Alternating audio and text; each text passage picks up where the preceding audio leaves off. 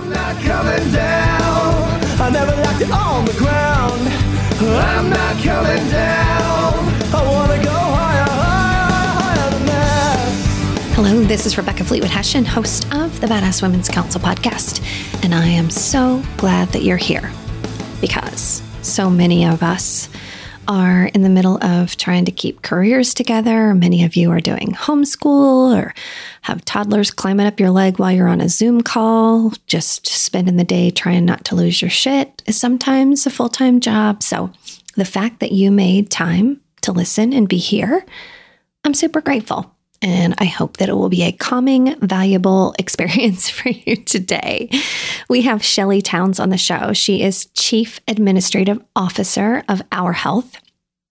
And I asked Shelly to be on the show immediately after meeting her over the most amazing ginger latte at provider here in Indianapolis that we've both ever had. I crave it so much. It's one of the first things I'm going to go run and get as soon as we're released into the wild. But as I was talking with Shelly and just getting to know her, her story unfolds exactly how I talk about life being a breadcrumb trail of discovery. The way that she has discovered her unique gifts and talents and met specific needs in the organization using those is just so intentional. She has a journalism major and is now chief administrative officer, which I love this story because oftentimes I talk with folks who feel disappointed that they didn't use their degree in the job that they're in right now. But what you'll hear from Shelly is the curiosity that it takes to be a journalist has served her well throughout her entire career. So let's just get to it, shall we? Here we go. Shelly Towns. Hey, Shelly, how's it going? Hey, Rebecca, how are you? Super good. Thanks for being here today. Yeah, thanks for asking. I'm excited. Me too. And this conversation today for the podcast really came from how excited I got about our conversation when we first met. And you shared with me kind of your story, your career story, and um, a couple of things really stood out to me about you.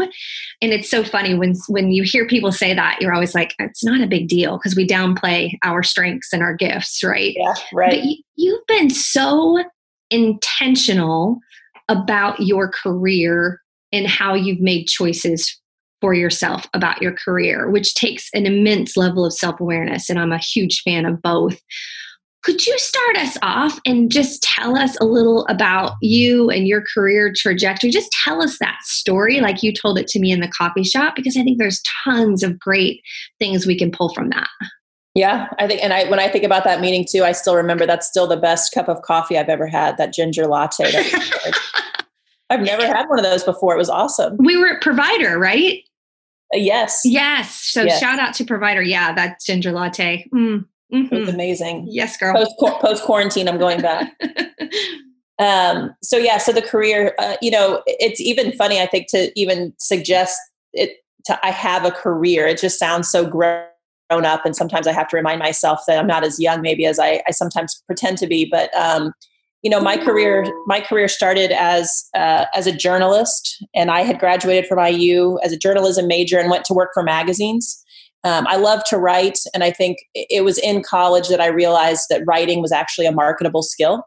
Um, that I could actually like pay my bills and put food on the table and go out on the weekends because of a writing um, habit was kind of a, a, light bulb moment for me. And um, let and me just fun. pause on that and say we've done a disservice to young children and students deeply by us discovering that in college like like that should be something earlier on that we see as a viable opportunity i'm a huge yeah. fan of the gifts of artists and, yeah and that in and of itself is like damn it we missed it I know. Um, you know, I, I, in school, like in high school, and you know, whatever. I, I, had been in the. I'd always done well, like in the writing and the English classes, and so I knew I was, I guess, quote unquote, good at it.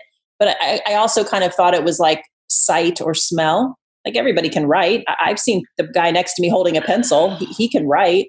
Um, and it wasn't until much later that I realized, you know, that that's just not true. Um, that there actually is, you know, an effectiveness and a utility to it that um, is just different. So glad I realized it uh, in, in college and enjoyed that career path. I I always enjoy. I would say even now I describe myself as a storyteller.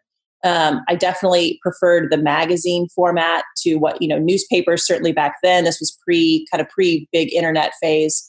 Um, you know, I, I, enjoyed the narrative storytelling. So did did magazines for about five years and and it was very fun and um, got to kind of travel the country and tell different stories. Um, and then actually, it was the the magazine that that brought me to Angie's List.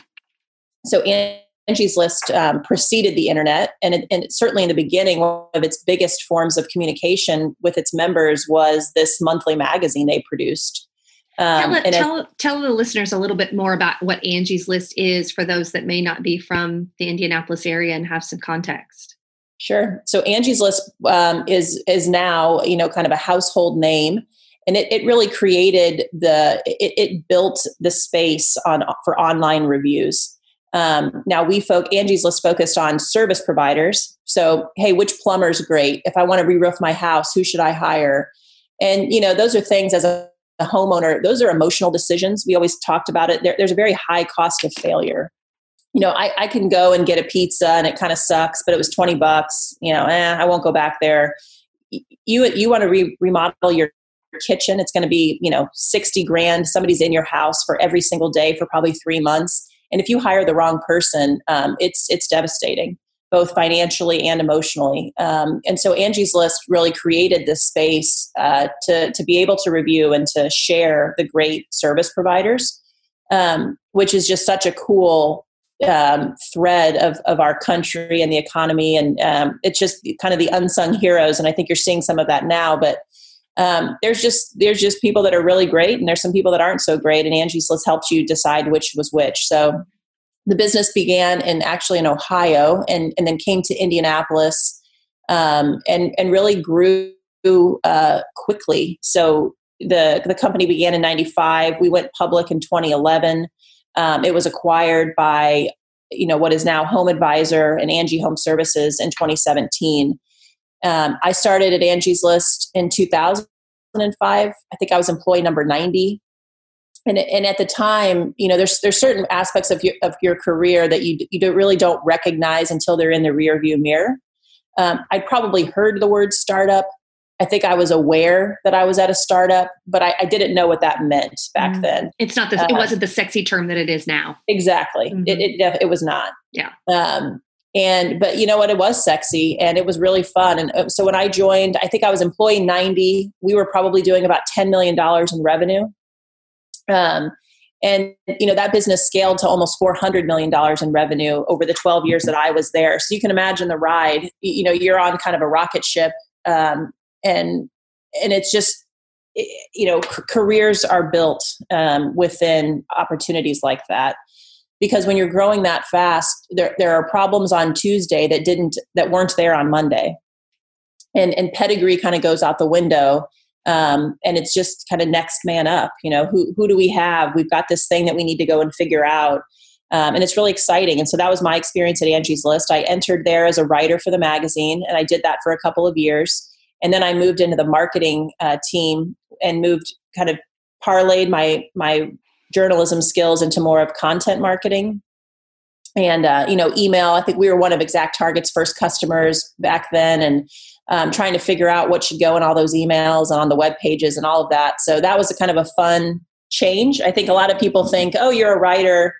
Um, you know they put writers into one bucket but you know there's there's very different skills within writing um, so I, I, really enjoyed the copywriting aspect of the new role I, I, appreciated the short form more of the influential marketing as opposed to writing to inform but writing to influence and there wasn't um, a lot about that out in the marketplace like there is today. I mean, that's that's a topic you can't open a business uh, journal of any kind and not see something about. But you were paving the way in that space too, right? For the uh, content marketing. Mm-hmm again, online the the like the, it just feels like at that in those ye- that year yeah um, that was new space so i think i think i could say that in retrospect i certainly didn't appreciate it in the moment um, but it was fun, you know. And I think you know, writing to inform and writing to influence are, are two very different things, and I enjoyed that piece of it. Um, I also enjoyed the Angie's List brand. You know, let us have a lot of fun with with a lot of the copy and the content too, and so that was fun. And really, the primary role for me and really everybody in marketing at that point was we need more members. And a member at Angie's List is a homeowner that's willing to pay us to to have access to the reviews. Um, and so as we were scaling and we were going nationwide, we were spending a lot of money on TV ads and radio and, and print. Um, and we really needed to find some different um, customer acquisition channels that we could acquire members for cheaper. And this is, you know, call it 2009. SEO was all the rage. It was kind of the new it girl, um, and from a marketing standpoint back then. And um, and the ask internally was, we got to stand up an SEO channel and we need to you know we've got all of this potential traffic in google but it's not coming to angie's list and, and we, we should we should figure that out um, and so if you ask me what's the turning point of my career or what was the inflection point i think it will always be this story maybe i'll have a, an experience later in my career that will change but for now um, you know i basically raised my hand and said I'll, I'll do that i'll figure that out and and my boss, the CEO at the time, you know, kind of said, "Well, what do you know about SEO?" And, and I, I, don't know anything about it. I didn't even know what those letters stood for. um, but you know, at that point, I'd been there for about five years. The, the spirit of the place was such that you know, who, who's done good work for us? Who do we like? Who do we trust? Let's just let her figure it out. Um, and and he he he gave me that opportunity um, and, and i also had some friends in the business too that encouraged me and nudged me to take that chance um, and i recognized at the time that the risk was low. You know I, I didn't have kids. Our mortgage payment was really cheap. My husband was supportive of the of the risk and i really didn't have anything to lose. Mm-hmm. um, and so you know bill kind of said listen this is really important for the business and and if you don't figure this out we'll probably have to make a change. And you know and he said that kind of tongue in cheek but i understood. Um, and so we set about figuring it out and i think my background as a journalist you know when i get these assignments to do something that's new i, I kind of put on my journalist hat and i you know you start doing the research. And back then you start reading all the blogs about seo um, expertise and who's an seo expert. And you reach out to them and you interview seven or so and a pattern starts to emerge about what good looks like. And um, and that's what happened. And people love to, to tell you how they figured things out. And um, and i certainly wasn't in it didn't have any interest in, in being a martyr and figuring it out for myself. So i just kind of begged borrowed and stole a lot of the best practice advice. And we built an seo strategy and we went from selling about 100 memberships online per month to 30,000 per month over the four years that we built that team. Uh, and, and, you know, I think we need to pause on this because again, it's one of those things that because it's a part of your story, it, it we, we we need to highlight this for everyone else because the skill of or the interest and then the skill of, of journalism to say anybody can do this thing where you say i'm curious. I'm going to go gather information and i'm going to ask them how they did it like that those two things you could apply in your anybody's career that's listening right now. So you didn't totally. you wouldn't have to have been it certainly helped you because you had the skills to do it in a much higher way. But right. for anybody out there listening to say hey if there's something that you're interested in or a challenge that you've been asked to solve within your company or your career be curious. Go ask people who have done it because they want to share their story. I think sometimes we fall into that trap where we say i don't want to bother them or i don't i don't want to appear like i don't already have it figured out. So i'm yep. not going to go ask and and that is that's a death trap like that keeps us stuck. But i love this whole curiosity thing so i just wanted to yeah. pause on that because i think that's important. Keep going. I love no, this. no i think no you're right. And i think i wish more people would harness that because you're right. You don't, you don't need to have a journalism degree to do those things. And if you ask me like if you if you said hey you can keep one kitchen appliance what would it be? It would be my cast iron dutch oven because everything just tastes better when it comes out of it. And if i could only keep one skill set from my career it would be the willingness to ask those mm-hmm. questions. Um, because you, you, it, it, requires no degree. It requires no title. Um, it, it only requires the the initiative and and to your point the intentionality of, of wanting to know more. And i think when you think about leadership and you think about you know the, the relative difference between maybe an individual contributor who's early in their career and a senior executive who's got 20 or 30 years you know the big difference is the complexity of the decision making and and the um, the amount of impact that their decisions carry.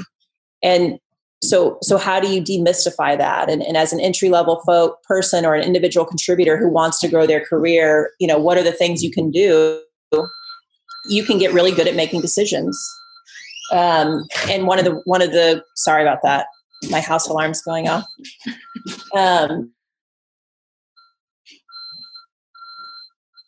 that's one of the things about our podcast is we just embrace real life and sometimes okay. real life is is inconvenient but we don't edit we just go right. with it okay real life um, and so yeah so you know asking those questions so i think you know what what does making good decisions look like it means it means getting good information and getting good information means you know how to ask good questions and you know who to ask them of um, and you can practice that at, at any point in your career. And so, you know, I, I definitely, it has served me well in every role I've ever had. And I always retreat back to that foundation whenever I get a new assignment, a new role.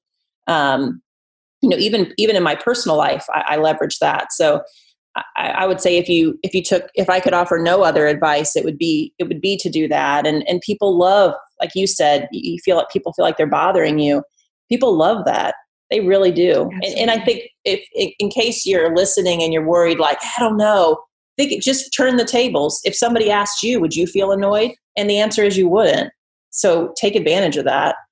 Um, and that can be in anything that you're asking for help, asking for advice, gathering information. I can remember um, my uh, now ex-husband which isn't really a part of the story uh, he was in between uh, careers and we were talking about networking and he said and i said you know here are you know some people that are in your life that would love to help you and give you information. And he and he said i don't want to bother them. Yeah. And i said how would you feel if they called you? Right. exactly that thing. And he and he looked at me and he goes i totally help them. I'm like right. people want to help. Absolutely. ask them. Yeah. Yep. Totally. Um so so anyway so that was really fun and that was the arc that was the hockey stick of my career that role. Um, the stakes were high the risk was low for me personally but it was probably a little bit higher for the business. Um, and it was just an inflection point for angie's list. It was an inflection point for me personally. Um, and i you know in, in those time in that time i'd say you know some of the things i i learned and and became aware of i should say and, and started to work on honing it was um, how, how do you how do you manage up? I, I, was reporting pretty much directly to the ceo for that responsibility. And um, how do you go into the ceo's office and, and what's appropriate to put in front of them? And one of the best pieces of advice i got from a colleague at the time was hey don't go in there and tell him all the things that are going well. Go in there and tell him all the things that are going poorly because that that's where he can help. Well i'm a marketer and the baby's not ugly like everything's fine right? I had to learn how to articulate this isn't going well and i had to get really comfortable being willing to say what when things weren't going well because that really just went against my whole wiring. Um, and that was learned behavior that I, I continue to try to hone and you get really comfortable with it. Um, and it's really important. I think it's a, a huge sign of professional maturity when when folks on my team are willing, they feel comfortable and able, and they have the awareness to tell me what isn't going well. Um, because every business and every person has problems, and they always will. But the question is, do you know what the problems are, and do you know what to do about them? And and not knowing one or both of those questions is a problem. And so, getting good and comfortable at recognizing what what is holding us back, and what could we do about it um, that's a really important part of the career uh, development. Okay, so this I'm passionate about. This ties really tightly into story and narrative right mm-hmm. so we can tie this into you know joseph campbell's hero's journey um, story arc right when things are in struggle you know it, every character of a story goes through some struggle right and it's in that struggle that they find the right people to help them through that struggle this is the way life should and could operate. Business is one big story, and money fuels that story. And so, being comfortable and, and learning to articulate what is going not so well and being the kind of leader that receives it as an opportunity is a huge business lesson that plays into our humanity because we do want to help each other. We are hardwired to support and help. And when we know how, and we don't feel like we have to have all the answers and we don't have to feel like we're always the hero in the story, yeah. we can be the guide. That is how business gets better. That's how we feel value and relevance in the roles, all roles that we play in our business. That is a that's huge. Like yeah. that one's big it is big and i think getting you know depending on your just your personality i think some people are more or less comfortable with that but even even if your manager is not asking you you know you can ask yourself and you can hold yourself accountable to being aware of those things in your personal life and in your professional life um, and then figuring out you know how, how am i going to approach this because i think the other thing for me that was a big learning uh, moment I, think i felt like at some point there was a finish line and that there was going to be a day where all the problems were just we figured it all out and then gosh now what, we what are we going to do? And, and, the, and the reality is that that day will never come um, and not all problems are, are ready to be solved. And so i think the timing of that too it's like hey what are the problems? What are the biggest problems? And do we have the, the resources the talent the time the money whatever to solve it um, that was a big kind of relief valve for me i think because i felt like whatever the list of problems were, we had to knock them off. And some of them just aren't going to get knocked off, and that's mm-hmm. okay. But as long as you're kind of cherry picking the right ones, I think one of the thing I tell things I tell my teams all the time is, um, you know, don't confuse being busy with being effective. That was uh, exactly the line that was in my head when you were telling that story. Yeah, I mean it, it's it's very different, and and it's very easy to get busy, especially in the chaos of the day, or if you're like at a high growth business, or um, inevitably thing you know stuff just comes up. But but don't confuse being tired at the end of the day with with adding value. Um, and at the end of the day, it's your responsibility to, to distinguish between the two. That's what I call the difference. that you need to ask for help. You know, absolutely. That's the what I call the difference between striving and thriving. Right? When you fall in bed at the end of the day exhausted from striving, it feels bad. When you fall in bed at the end of the day exhausted from thriving, where you've added value and had impact. So I'm always asking my clients not to look at their to-do list as much as they think about the impact right so so draw out out of all the things you could be working on where is the where is the greatest ripple effect of impact yes. that's where you want to put your best diligence and effort Totally. I agree. And it's hard.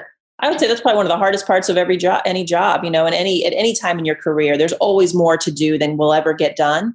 And do you know where to spend your time? And do you know what to say no to? Um, that's a big one, you know, I think like what to say no to and, and when to say yes. And those kinds of things are hard. And, and, and you shouldn't make those decisions in a vacuum. Um, and if, but if you, if you don't know how to articulate that list or the trade offs, it's hard to have the conversation. So I think a lot of people just skip that step because it's hard.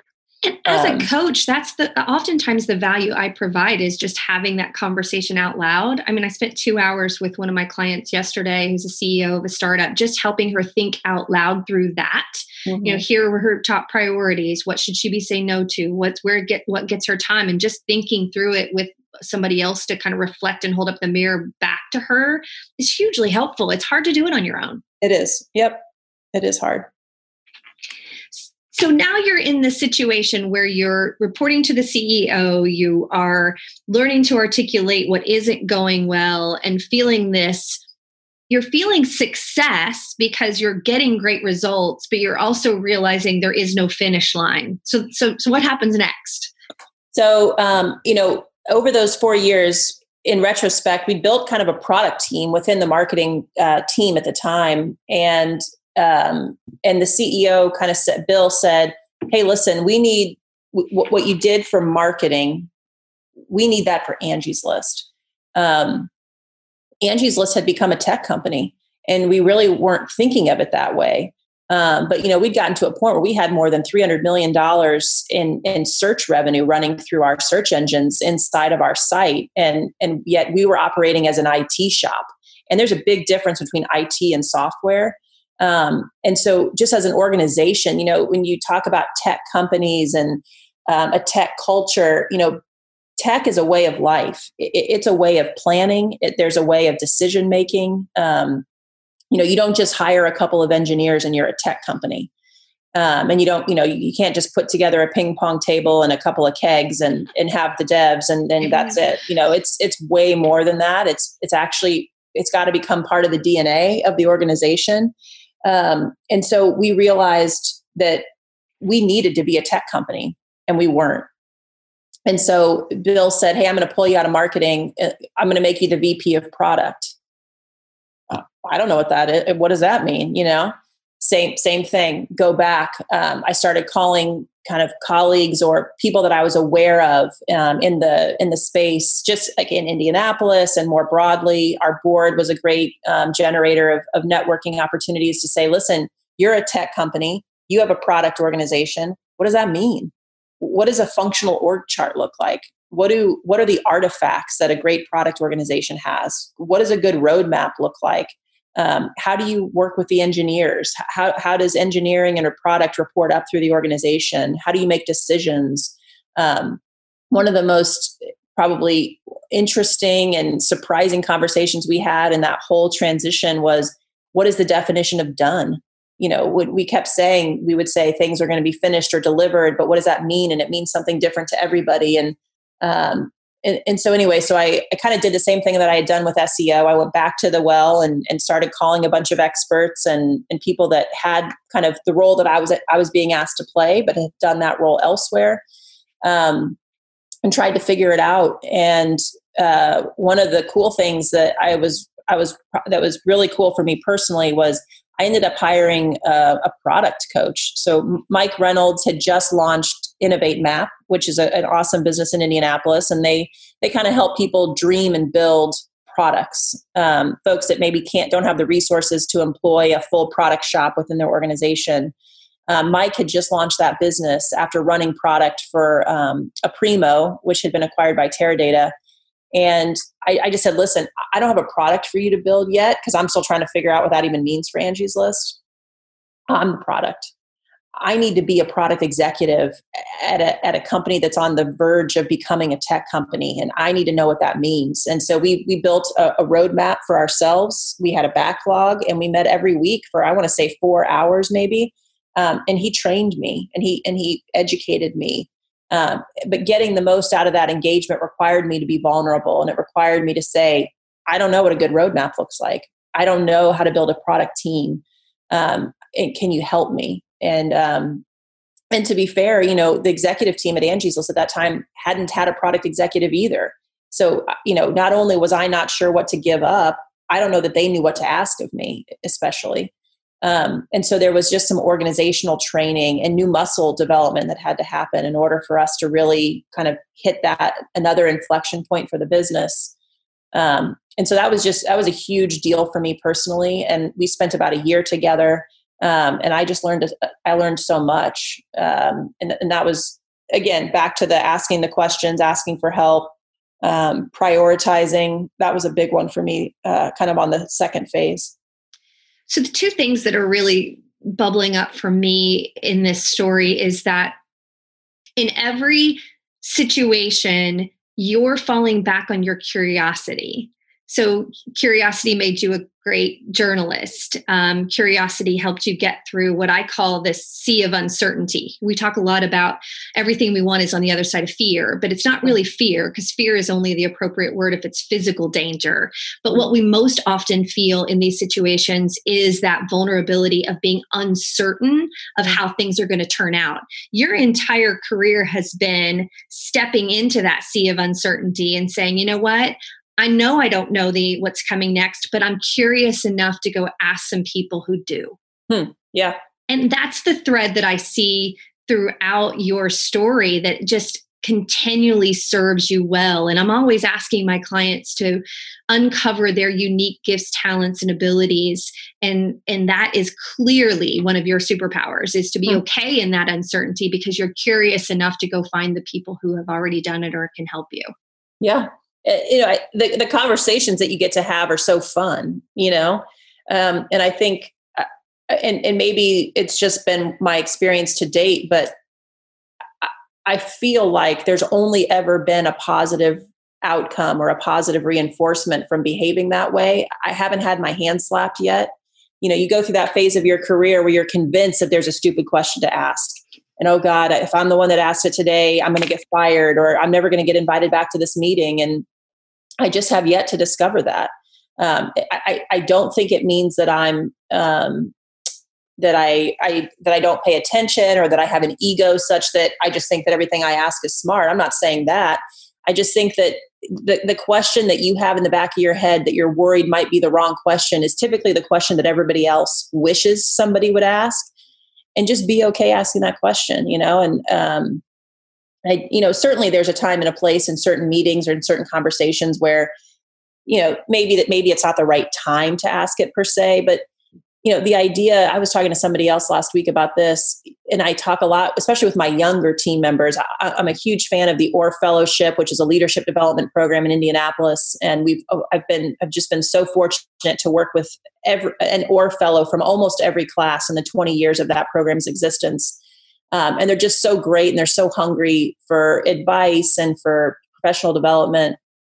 I remember having a conversation with them you know they're they're convinced that there's an echelon of decision making that they just haven't reached yet. That there's a magic room somewhere where all the smart people get together and and maybe you know and, and certainly i'm not capable of being in that room and that just isn't true um, and that's something that i have to remind myself of every once in a while because i certainly suffer from imposter syndrome. I know most people do um, but there just isn't. You know and, and, you, and just when you think there is and then you get to that room the room that you thought was that room and you get there and you're just like oh this, this the, these are normal people and that that person just said something that i disagree with or that person i think is doesn't have the right idea and then you think oh well that it must be the other room it must be the building down the street where all the smart people are getting together. And then you get there and you're just like no. These are i mean not to say that they're not smart people. They're certainly smart people but they're not any smarter than you are. And everybody's just figuring it out as they go along. I remember the first consulting engagement I was on with my colleague who was of course, you know, showing me the ropes. And we're in this room full of senior executives for a really large reputable organization that as I walked in the room trembling a little inside trying not to show it um, we walked out and I and I looked at my colleague and I said they they don't they don't know like, and, and I don't even, and he said, What do you mean? And I said, I just thought that executives in that company would have more figured out. Right. And he said two things. He goes, Number one, that's why you will always have a job as a consultant. and number two, nobody has it all figured out. That's totally. why we're here to help guide them. And that was so freeing for me. I was like, oh my gosh, yay. Yes. I yes. thought I was the only one who didn't know. Right. And I think, and once you figure that out for yourself, and once you allow yourself to believe that that's true, it, it is such a trigger point and it's it does like you said it's so freeing. And i think it humanizes the people you work with. There is there is value in seeing the ceo of a business with a cape on and, and believing that they're invincible. But i think sometimes if that's all you see you don't talk to them as a human or you you have expectations of them that aren't fair. Then and then the table and then it becomes not like kind of a fair table so there, there's certainly value in in kind of seeing the leaders as omnipotent or just um, a, a, special breed. And in many cases, they are, but they're human. Mm-hmm. And being willing to talk to them as humans and, and admitting that they're fallible and, and understanding, you know, not just kind of not glossing over allows you, I think, to have so much more real conversations and really talk about things without making assumptions on either person's behalf. Yeah. Amen.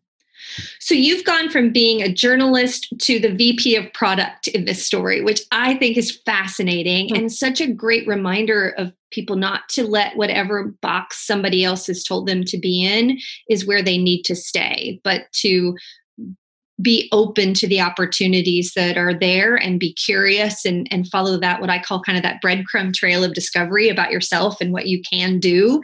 So so now that you're in this VP of product role, let's let's play this story out to to get to where you are today with our help Okay, so VP of product. Basically, we decide we've got to rewrite all of Angie's List. Um, we were sitting on a bunch of tech debt, and in order to build kind of the roadmap of the future and the product experience of the future, we were going to have to rewrite. So we went into this huge kind of migration over the course of about four years, um, and it was one of those things where I, I learned probably more in that phase um, than maybe I've ever learned in my career in terms of kind of a an, an actual project or assignment. Um, and it's one of those things where it's kind of like when you get married, you you don't ever want to go through it again, but but you kind of wish you could just because you could apply so much because you learn so much through it. Um, so I did learn a lot, and and you know at the end of the day, we we we got there. We we got the migration done. It, it took longer than we than anybody would have hoped or liked, but um, it, it, did. It, it, transitioned Angie's List into a tech company, both externally and internally, um, which was really fun to see. And I think to, you know, that, that was just like a, a kind of a different dimension of the job. Um, I don't think, it, you know, there was never like a, it was never an action item on anybody's to-do list, you know, make Angie's List a tech company per se. But, um, you know, that, that was probably the, one of the, a fun part of that evolution and being able to work on that um, so anyway, you know, I think too, being a product manager, which is essentially what I was in a leadership role and building a, a group of product managers and designers and researchers, you know, nobody goes to school to be a product manager. It's not a title that anyone really is aware of until you get into the career or into tech. Um, and so I think being able to, to recognize that product management was a really cool career track that I I just didn't even really know about. Um, and you basically kind of get to be the CEO of your product. And so it really does leverage a lot of skills. And, and that was a very fun role to be in because it, it just brought so much dimension to it. You know, whether you're working with finance on business modeling or working with researchers on user experience or you're working with the engineers on the actual build or you're working with marketing to, the, to actually tell the story of your product and how you're going to bring it to market um, it really does tap a ton of just different interests um, and and I, I really enjoyed that and appreciated that. And it was really fun. Um, and then i guess the next arc of the story would be angie's list was was going to be sold. Um, and for me personally i i thought it was it felt like a nice time to transition. I'd been there for 12 years. Um, and when i said about you know i think when you kind of get to that level and you've i i'm the my husband stays home with our kids. You, you don't just walk away from a job like that. Actually putting together an exit strategy was important.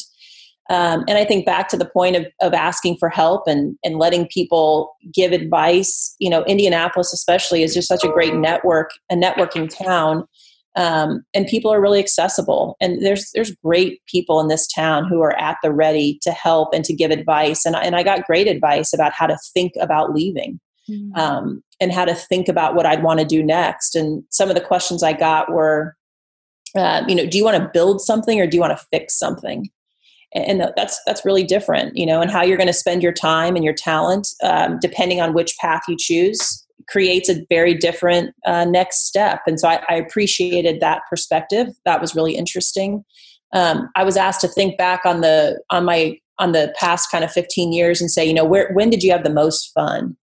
What, what was the business up to? What were you personally doing? What, what was the construct of that environment? And and i think that you know just being reflective on that we i basically felt like i had run a sprint. I mean it was just a full out sprint for 12 years. I, don't know that i ever catch my caught my breath there and i think most of us felt that way. Um, it was only in arrears that i was able to articulate a lot of the learnings and and kind of appreciate oh man, I would never do it that way again. Or, oh man, remember we went through that and how cool was that? Um, you know, one of the great things about Angie's List was, you know, we built an iconic brand and we had, I think, 96% aided brand awareness by the end of it. And, and, um, and, and, so because of that we we attracted talent from all corners of the country to come and help us build that business. And when you're exposed to that many different styles and types of leaders you just be able to kind of beg and borrow and, and watch a lot of different ways to to either make decisions to run a meeting um, to, to lead to, to build to hire you know all these great things. And so it was such a it was such a cool experience. And so when I when I thought back, you know, I, I would have said kind of that fifty million to hundred million dollar run was the most fun. Um, you had great resources. You had the ability to attract solid talent. You had enough people to kind of be dangerous, but not so much that you had you know tons of red tape. Um, and so I was trying to find a business that kind of fit that trajectory. Um, and I also also like the idea of kind of that mission driven kind of big problem to solve on behalf of you know society or you know the um, so and and trying to think of what else you know I, I just got some really great advice for how to think about and how to um, focus my sights on where might be a great next spot. And um, which is that intentionality. You you looked back and you gathered information that helped you move forward that's that's so helpful. So often with my clients when i ask them to go back even all the way to being you know a teenager or a child and things that they love to do and challenges that they love to, to solve it it gives you clues as to where you should go moving forward. And so that act of reflection um, is is really important as a part of being intentional. Yeah. And i think um, you know i can remember being in a meeting once where we had um, it was a meeting to approve a new policy for policy creation. Whew. Nope, this is where I get off. Um, I definitely knew I wanted to be more on the startup slash scale up side of the equation. Um, and so, you know, once you kind of set your sights on, like you said, I, I kind of had the list and and you know i also feel a, a, responsibility to give back to the community and to participate in things outside of where I work. And I also wanted to go somewhere where the leadership appre- appreciates that and, and supported it. You know, if I was going to have to justify to my new boss why I was going to take off on Tuesday afternoon for a board meeting, uh, yeah, I just didn't want to have to do that. Um, so I was introduced to Ben Evans, who's the the co-founder and CEO of, of Our Health, and you know he just checked all those boxes for me. Um, it was they're they're trying to solve a health a big healthcare problem. You know maybe education's a bigger problem in this country than healthcare but uh, they're jockeying for one and two. And so it was hard to find a bigger problem with a more um, satisfying potential than healthcare. Um, and the idea of, of making great you know doctors and nurses more accessible to people that otherwise probably wouldn't go that that was interesting to me. Um, very entrepreneurial. They weren't building a lifestyle business. This was something that they really wanted to be aggressive about and, and to grow. You know, not necessarily quickly, but but you know, strong. And they wanted they were going to be very intentional about that growth. That was interesting. Um, they the leadership at Our Health is very involved in the community, and um, that was an easy one. So that you know that that was a, not an issue.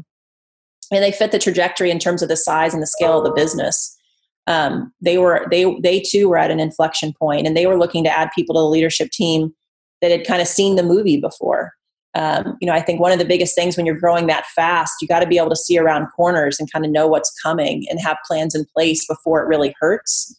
Um, and i was excited to be able to provide that kind of vantage point because at, at angie's list almost everything we were seeing it for the first time. Um, and so to join a business that was kind of on that uphill climb and, and be able to bring some of that experience um, was was exciting. And so I, I joined uh, Our Health in 2017. Tell us a little bit about the mission of Our Health as it serves your customers, the community. Tell us a little bit about the nuts and bolts of that. Yeah, so you know, there, there's basically two pay, two health care payers in the United States. There's the federal government and there's employers and the employers bear a huge burden on behalf of their employees to provide health care um, which you know is a responsibility and one that you don't see the employers running away from. But at the end of the day um, it's expensive. And and it's it's a it's hard it's hard to run a business under great circumstances but the healthcare costs are, are rising at an exponential rate and it and it's just very difficult to keep up. Um, and the federal government is not in a position to really do anything about that right now. It's you know they're, they're just not making any improvements there. So what our health did was kind of inject itself and say hey we're going to build um, basically clinics for your employees and they can come and, and see us um, well you know through the health plan we understand the network and we'll we'll manage their referrals appropriately um, but instead of either number one not going at all which is what most people do and then things go missed. So, example for example, somebody who's a pre-diabetic um, never gets seen and then is goes to full blown diabetes. You know, that's a, that's a lifestyle hit. It's a it's a healthcare hit. It's an expense hit for both the employee and the employer. Um, so creating this access point for employees that they can be seen um, through a trusted provider conveniently has has really marshaled a lot of folks to get health care and to have conversations that they otherwise wouldn't have had so um, the employers have been very responsive. You know, we've got a lot of progressive employers that are looking for something new to provide, both whether it's like a, a recruiting benefit or a talent retention benefit or you know just a health plan strategy to reduce your costs um, and we are able to return savings because if you're not seen the costs blow up because now you're you know in, in the diabetes example you're, you're just more expensive in the system um, but otherwise, if you if you don't have a, a primary care provider, you're going to go to the ER and you use the ER or urgent care as that primary care. A, it's a transaction. You're not building a relationship with that ER doc or the urgent care uh, provider. And B, um, you know, it's expensive. It's really expensive. Um, so anyway so so our health we we currently have like i said we're merging so we've got about 150 employers across the country that provide our clinics to their employees we have a 98% satisfaction rate. Um, we have nearly 100% renewal rate among our all of our employers because it's a great benefit and they love it and the employees love it. And it's really hard um, once you've experienced it you don't want to not experience it so. That's a thriving business. You know you yeah. know some businesses out there that are striving and, and battling but that's one that provides value all the way around is one that's growing and prospering because it's serving. Yeah we feel we feel good about it. it's a it's a fun business to work on you every day you hear of patient stories where a disease was caught or a, a lifestyle you know improved and people are just so grateful for the access mm-hmm. um, and i think the other big piece too is our, our providers so the doctors and the nurses that choose to practice with us um, nobody goes to fam nobody goes to med school to become a family care provider physician um, to practice turnstile medicine you know at the big hospital systems you have the six basically the, the watch starts the, the stopwatch starts and you have six minutes mm-hmm. and you're not building relationships with your patients or solving you know curing diabetes or or solving some of these big healthcare issues in six minutes um, it's not why they got into medicine. And, and our health allows these providers to practice medicine the way that they always wanted to. Uh, we, we focus on outcomes, not volume. And, and that's a huge differentiator. And we've been able to attract a ton of great providers as a result of that. I bet. I bet. And so you are in a uh, time of transition right now. Um, tell us a little bit about that. Yeah, so we're excited. We're, we're merging with Marathon Health, which is headquartered in Vermont. Um, and I think if you would have asked our, our founders a couple years ago, hey, who's the best, who's, you know, if not you guys, who else is great in this space? And they would have said Marathon. It's somebody that we admired externally. Um, the opportunity to bring those two businesses together was just is was one that they they couldn't pass up. It was it was a really cool opportunity. Um, the space there's a ton of visibility in the space. You know, you've got people like Facebook and Apple and Amazon, you know, they're they're getting in. They're they're are we going to build our own clinics? Are they hiring vendors themselves? They recognize this as a huge opportunity. And so there's just a ton of really cool visibility in, in the space that, that we're building. And the opportunity to partner with Marathon Health to take it to the next level is really cool. So the combined business will become the number two player in the space across the country, which is often the folks that, that take them take the idea to the employers. Um, and and the, there's great employers around the country that, that have long known the benefits of this kind of a service. Um, and they're one of our best resources in terms of that word of mouth marketing. Um, they, they love to talk about it. They're proud to offer the benefit to their, their employees. Um, and, and we, we believe that it's a huge space with a huge opportunity. Mm, I'm excited for you.